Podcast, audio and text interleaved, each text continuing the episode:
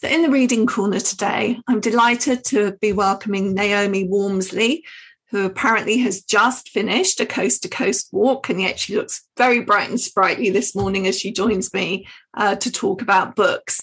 And in particular, today, we're going to be talking about her book, Live Like a Hunter Gatherer.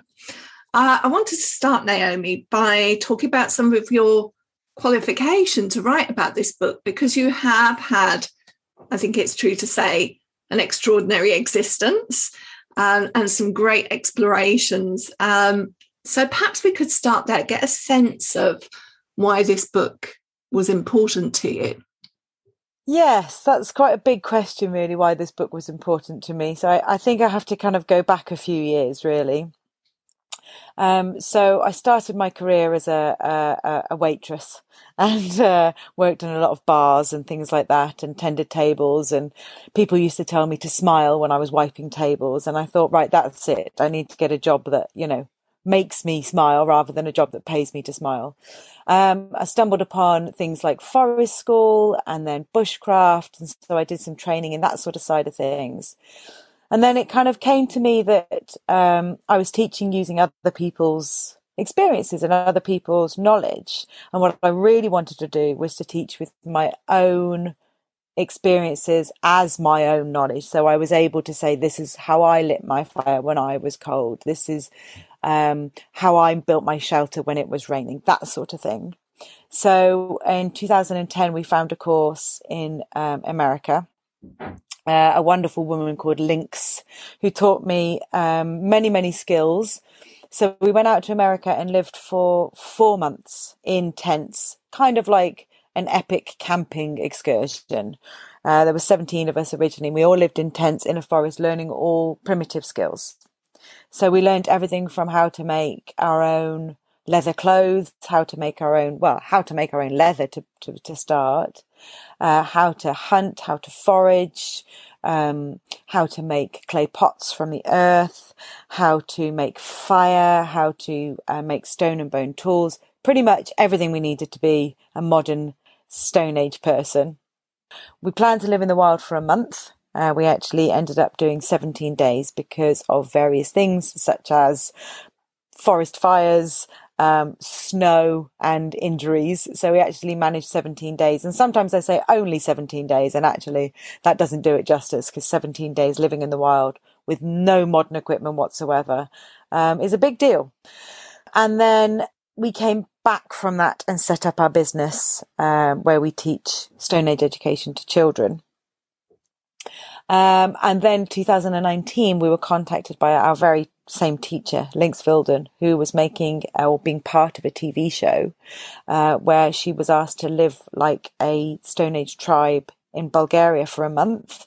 And she asked my husband and I to be involved. So off we went to Bulgaria to live like a Stone Age tribe again. Again, no modern equipment. And we lived like that for a whole month.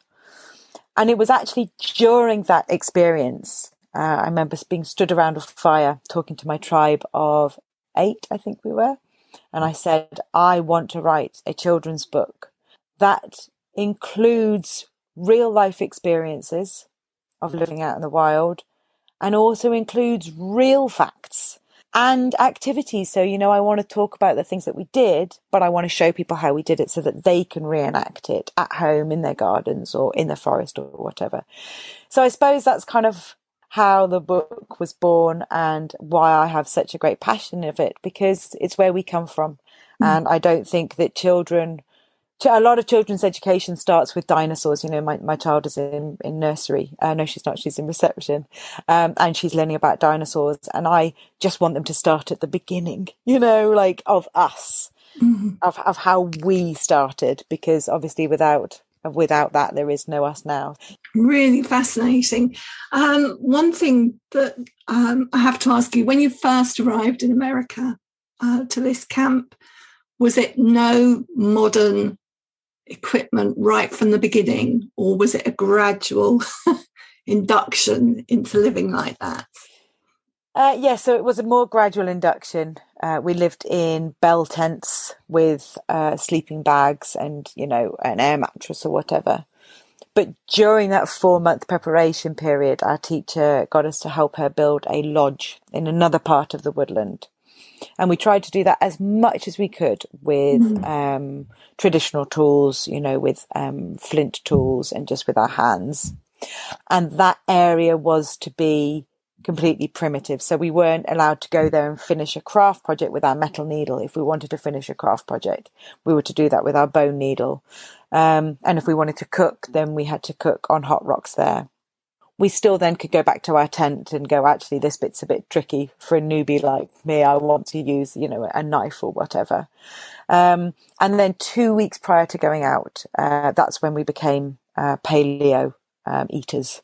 So we had to cut out all sugar, all dairy, all the good stuff basically to allow our bodies to transition easily. What about medicine? Medicine's interesting um, because obviously all modern medicine comes from nature. Uh, we've just developed it to be a little bit probably faster releasing. So when we were out, I experienced toothache, and there were certain roots of plants that I chewed that made me better. Uh, we had stomach aches where we would make yarrow tea. Obviously, our usual stings and bites and rashes and things like that. And we used plantain. There were no major um, happenings which meant that we needed a, a, a fuller first aid kit. Interesting. And so we come to this absolutely fascinating book, uh, Live Like a Hunter Gatherer, uh, Discovering the Secrets of the Stone Age. Uh, and I was totally enthralled and captivated uh, by the book right from the beginning, really, where you give us some background into Stone Age peoples. And I hadn't appreciated how long Stone Age people have been on the earth for. It's quite phenomenal. So maybe tell us a little bit about some of the background. I mean, we go into schools quite a lot and deliver this um, timeline so that the children can see it in front of them. And they get a real shock, I suppose, when they recognize that the Stone Age started three and a half million years ago ish. Nobody really knows. But I think what they don't realize is that within the Paleolithic times alone, that spanned a million years. That's longer than we can comprehend, really, that we were being humans. I mean, we were we were obviously developing and we were changing and there was different species within that time but that's human evolution within the Paleolithic is the longest time that we've known. But it's really lovely to kind of look into those different time zones, the Paleolithic, the Mesolithic, the Neolithic, and understand what changes happened within that time as well and how different we were within each one of those periods based on the tools that we were using, based on our diet, um, and based on our environment as well. One of the things that I'd like to know is, I suppose, how we know and what we can be sure of in your book and what perhaps we are drawing conclusions. So clearly, there's archaeological evidence for some things. But when you talk about language and what language might have been like, you know, the stereotype of the caveman going ugh all the time, and you talk about language perhaps being more a sequence of clicks and other kinds of sounds. What sort of evidence do we have for that? That's really interesting and actually something I don't know where the evidence comes from. It's information that was given to me. Fortunately, I was very um, lucky to be able to fact check with um, Teresa, who was also on the Stone Age program with me in Bulgaria. And her whole um, career is basically understanding and t- teaching prehistory. So it was something that she was able to tell me. And I I have to be honest and say I don't know where that information comes from. And I wonder if it's from measurements from jaws, you know, from bones that people have found. Other than that, I'm really sorry. It would be a really, I'd love to be able to answer a bit more in full about that because it's fascinating, but I'm not sure what the, you know, the root of the evidence for that is. But we do have evidence for other things because there are artifacts that are being left to be uncovered. So I suppose things like tools and even housing, I suppose we get can get some sense of what that might have been like. Yeah, absolutely. I mean, we've got the Skara Brae to be able to look at and see how people lived. Um, and see the houses that were built. Um, and there's traces of pottery as well that they can find and date back. obviously bones of human remains, and there's also bones of tools. Um, so yeah, so they're able to date back a lot of things like that. Fascinating. Yeah. Do we know anything about gender roles in this time? The reason I'm asking you, I've mentioned it before on a podcast, but I have behind me a book, uh, a history book that I had when I was at school. And it says in this history book that Stone Age man went out and hunted, and the wife stayed behind and scraped the furs to make the clothes. Now, I'm not sure that that's the case, but do we have any evidence at all about gender roles? Again, another great question. I don't know if we do have evidence about gender roles. I mean, when I have lived out in the wild, we certainly evenly distributed the roles. Um, it was based on strength, it was based on energy, and maybe in time, you know, women did stay at home because they were having children. You know, the safety level of a pregnant woman to go out hunting, and then that's where the the, the roles were divided, and hunting still needed to happen. So maybe the men that's when the men would go hunting, and the women would stay at home and do the less um, energetic tasks. Interesting. Let's come on to some of the skills that you're going to teach us in the book. I can't wait to go and try some of these out. I have tried fire with very little success, actually. So tell us a bit about fire. Would have been so important, wouldn't it? Yeah, fire meant everything. So when they discovered how to make fire, it would have made a massive difference even to their diet because it meant that they could cook meat. It meant that they could cook away bacteria, so they were probably healthier. It meant that they were spending less time chewing. Their jaw could develop in a different way. Their brain was getting different fats, and it meant that they could then potentially um, have more opportunities to develop language. Um, and so for me, for fire to be able to impact that is massive. Um, and then they would have been able to extend their day. So they would have been able to fix and mend and um, they would have been able to have more rituals and celebrations. And obviously safety um, as well. And water, again, making that safer to drink. So they probably would have been healthier people.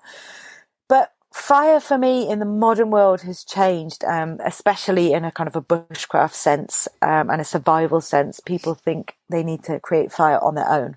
They need to. They, uh, there's a lot of ego surrounding fire. Look, I've just made this with my bare hands on my own.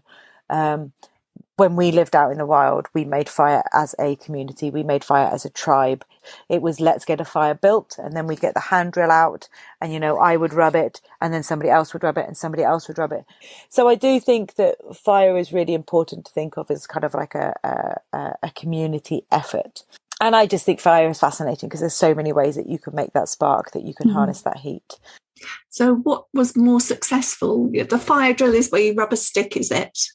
Yeah, so you've got bow drill where you have um, essentially a bow that is what is making your spindle go round and round and round. And then your hand drill is where you've only got your hands bearing down on a drill piece into the wood. They're essentially the same method, they're both friction, um, but one has the bow and one just uses your hands. And then you can strike stones together you can strike stones together. You've got potential of marcasite or iron pyrites with flint, and that makes a spark. Then you've got to catch that spark. So then you've got to potentially have some dried tinder fungus or um, some uh, dried leaves would be very difficult. So you've then got to get your spark onto that mushroom or whatever you've chosen to use, and then you've got to transport that into your dried tinder bundle. So it's quite a um, an, a process really where you've got to you've got to really look after this ember. So how on earth do people keep that ember alive? So you can wrap it into a bundle. So when we were um, living in America, we had our fire um, all the way through the evening and then into the next morning. And I remember looking up into the sky and thinking, it is going to rain today. We need to treat this fire like treasure now. So we took one of the bigger embers from the fire and we placed it into a bundle of dried leaves with our tinder fungus next to it. So the tinder fungus is basically your coal extender. That's what's going to keep your ember burning longer. Um, and then we wrapped that tightly into bark and plugged up the sides, but with the tiny, tiny bit of oxygen being allowed in so that the ember could stay alight. Um, and then we basically carried that with us. We put some rawhide string on it, kind of carried it, wafting it every now and again.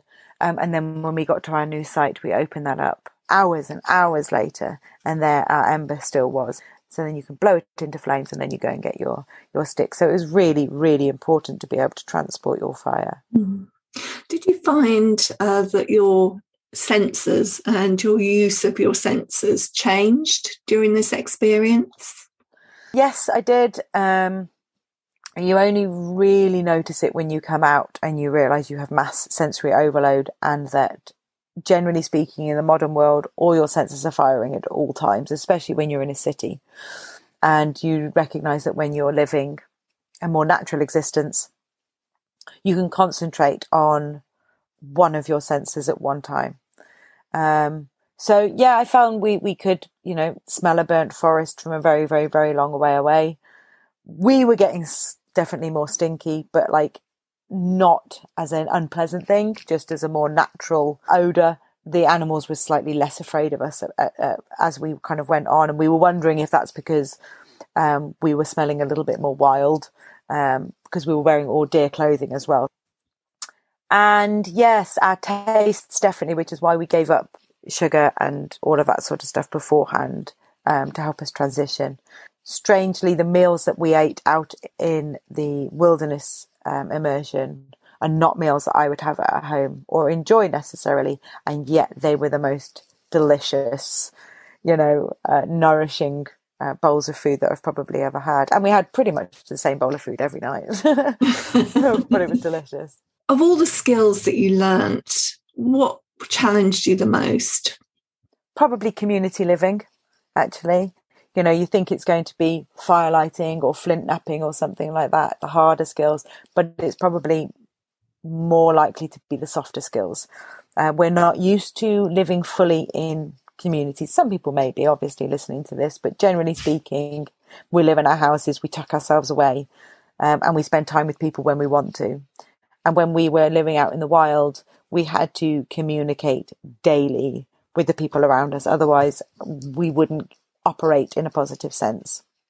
You know, we had to cook together, we had to hunt together, we had to divide roles, uh, we had to walk together. And for that to happen, there needed to be harmony and there needed to be communi- communication. And we've all come from different, you know, walks of life. So we all do that in a different way. So that definitely for me and my husband uh, was one of the, uh, one of the most challenging lessons, definitely. Mm-hmm. You've talked about making your own clothes. What did you have on your feet? Often nothing, often bare feet. You know, they're fully waterproof. And the more you walk outside, the harder that they get. Also, we made leather moccasins. But if you wear those when it's raining, then they take ages to dry and your feet get colder. I also made rawhide sandals. So that's basically just dried animal skin, which is an absolute nightmare when it rains because you've just got fleshy, floppy skin at the bottom of your feet as you walk. Uh, but for protection, um, they're pretty good. So if you're walking on rough ground, rough rocks or whatever, um, then they're they're pretty good to pro- provide some sort of security. Mm. We've talked a bit about fire, which of course is really important. Uh, but light is important too, I guess, especially if it's in the northern hemisphere and it's towards winter and the days are going to be very short. How would you make light so that you could you know extend your day?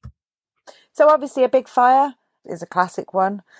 But if you are in a sheltered area like a an overhanging rock shelter or, or a cave then you can make a little fat lamp and you can make them really really small um, just to be able to illuminate your bed or you can make them much bigger but basically whatever fat you've got. Um, so we used bear fat and buffalo fat when we were out in the wild. Uh, but when I make them with school groups, then we just use coconut oil or lard or even olive oil. Um, as long as you've got a wick, um, and again, you can make your wick from uh, natural materials like moss, uh, mm. or you can use a more modern thing like garden twine, um, and clay pots, shells, um, making a hole in a stone so fat lamps were brilliant when we slept out in caves. Then we just put them on the little rocky ledges in our in our cave, and it's amazing the light that it gave uh, to be able to do art. Uh, you know, uh, shadow puppetry. Were you tempted to make cave paintings and art? Absolutely. It was one of my favorite days uh, when we did the Bulgarian experience. I just got so immersed in making these drawings. So we used ochres, which traditionally would have been used in the Stone Age. So it was really nice to be able to use paints that would have been used by our ancestors. And we used charcoal. And I don't consider myself particularly artistic. I love doing art. I, I feel like I can be quite creative, but I'm not particularly accurate with my drawings. But what I did find was that the lines in the rocks were already there for me to follow to create a shape of a deer or uh, a horse or whatever animal came out of the rocks, but they were already there, almost like there was a story already in that rocky wall. Um, and all I was doing was bringing it out. It was quite a, an emotional experience, really. Yeah, that's uh, some of the coolest graffiti ever, isn't it? yeah, absolutely. And um, you know, we we spent some time talking about why they would have done this and how they would have felt doing this, and we, you know, discussed whether we would want to do it when we left a place or when we arrived at a place, and whether or not it was a signature. And could you tell if somebody was more sort of left-handed or right-handed? So there was so much hidden information, I think, that can be gained from the cave art. Oh, definitely. Oh, fascinating! Yeah. Tell us uh, a little bit about how schools uh, can get involved with what you do. Yes, so we have a website which is Outback to Basics with a number two in the middle of it. And we basically we go into schools dressed in all of our buckskins and we take in all of the things that we made for both experiences plus more. So we even have a mammoth tooth that we can pass around, which is amazing. And we share our stories of when we lived out in the wild um, and combine that with the facts and the science and the history of our Stone Age ancestors. So we have all of the furs, we have uh, coyote furs and deer furs, and we have bone tools and stone tools.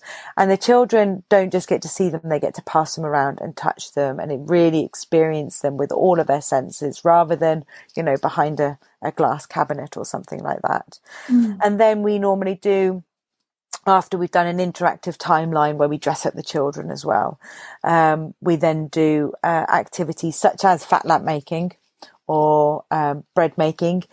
Uh, schools can also come and visit us in our woodlands in Shropshire, and in which case then we can do shelter building and things like that.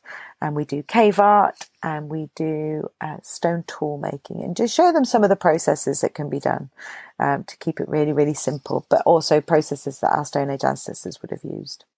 Now, what strikes me, just a, a parting thought, is that you have now got a job that makes you smile because you have smiled consistently through talking about these experiences. Uh, yeah, I am very uh, blessed to have a job which does indeed make me smile, and I do it because I I'm I'm really genuinely very passionate about teaching people about where we've come from and about how to be alongside nature uh, rather than just kind of use it and then throw it away. Um, and so I get to dress up mm. all day in my buckskins. You know, I I was I was wondering when I finished both um, experiences, or, or at least the first one, you know, will I wear my normal clothes again? Will I ever wear my normal clothes again? And of course, you know, I needed to go and get a job, and um, to do so, you probably need to wear normal clothes to go for the interview and things like that. Um, and I was quite sad to put away my buckskins, and I thought, well, when will I ever get them out again? And now I wear them on a daily uh, occurrence. And um, I love it when people say, oh, I love your costume. And I say, it's not a costume. These are just my part time clothes, you know, they are. Mm. And they are clothes that I take really good care of because I made them from absolute scratch. Well, you've taken us into the deep past, but part of me thinks that this is all so forward looking. Not that we will go back to living exactly in that way, but that we've got a huge amount to learn from this way of life. Yeah, we can definitely have more simple lives and more basic lives. I, I often feel uh, a little bit embarrassed when the teachers and the children say, "So, so do you live outside?" And I say, "Well, no, I, I live in a house." But I have had so many experiences where I've learned that if you take all of this away from me, I don't need much to be able to. And it's not about surviving, actually, it is about thriving. So when we did the Bulgarian experience, I crafted you know, and I, and I didn't have any equipment with me. I would just go out into the field and pick grass and twist it and make a basket.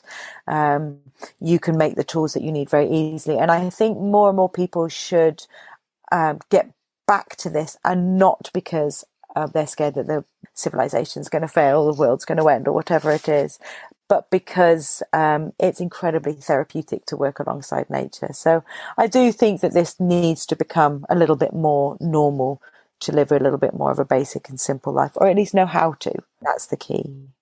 Naomi, it's been such a delight talking to you today. I feel there are so many more skills that I could pick up from you. But the good thing is, I have a copy of your book. Yay. So I hope that um, lots of our listeners will uh, pop into their bookshops and uh, or libraries and order up a copy because there's a huge amount uh, to be learned, not only about the Stone Age, but also some skills uh, that you can try out for yourself. So thank you so much. Absolutely. And if people do happen to want a signed copy, then they can just contact me directly through the website and I'd be happy to send one out to them.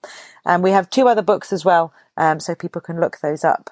Um, and I can send them all three with a signed message inside. That's lovely. Thank you so much for talking to me. Thank you very much. In the Reading Corner is presented by Nikki Gamble and produced by Alison Hughes. If you have enjoyed this podcast, please leave us a review. If you would like to find out about other events and courses, visit justimagine.co.uk. Join us again in the Reading Corner on your favourite podcast platform.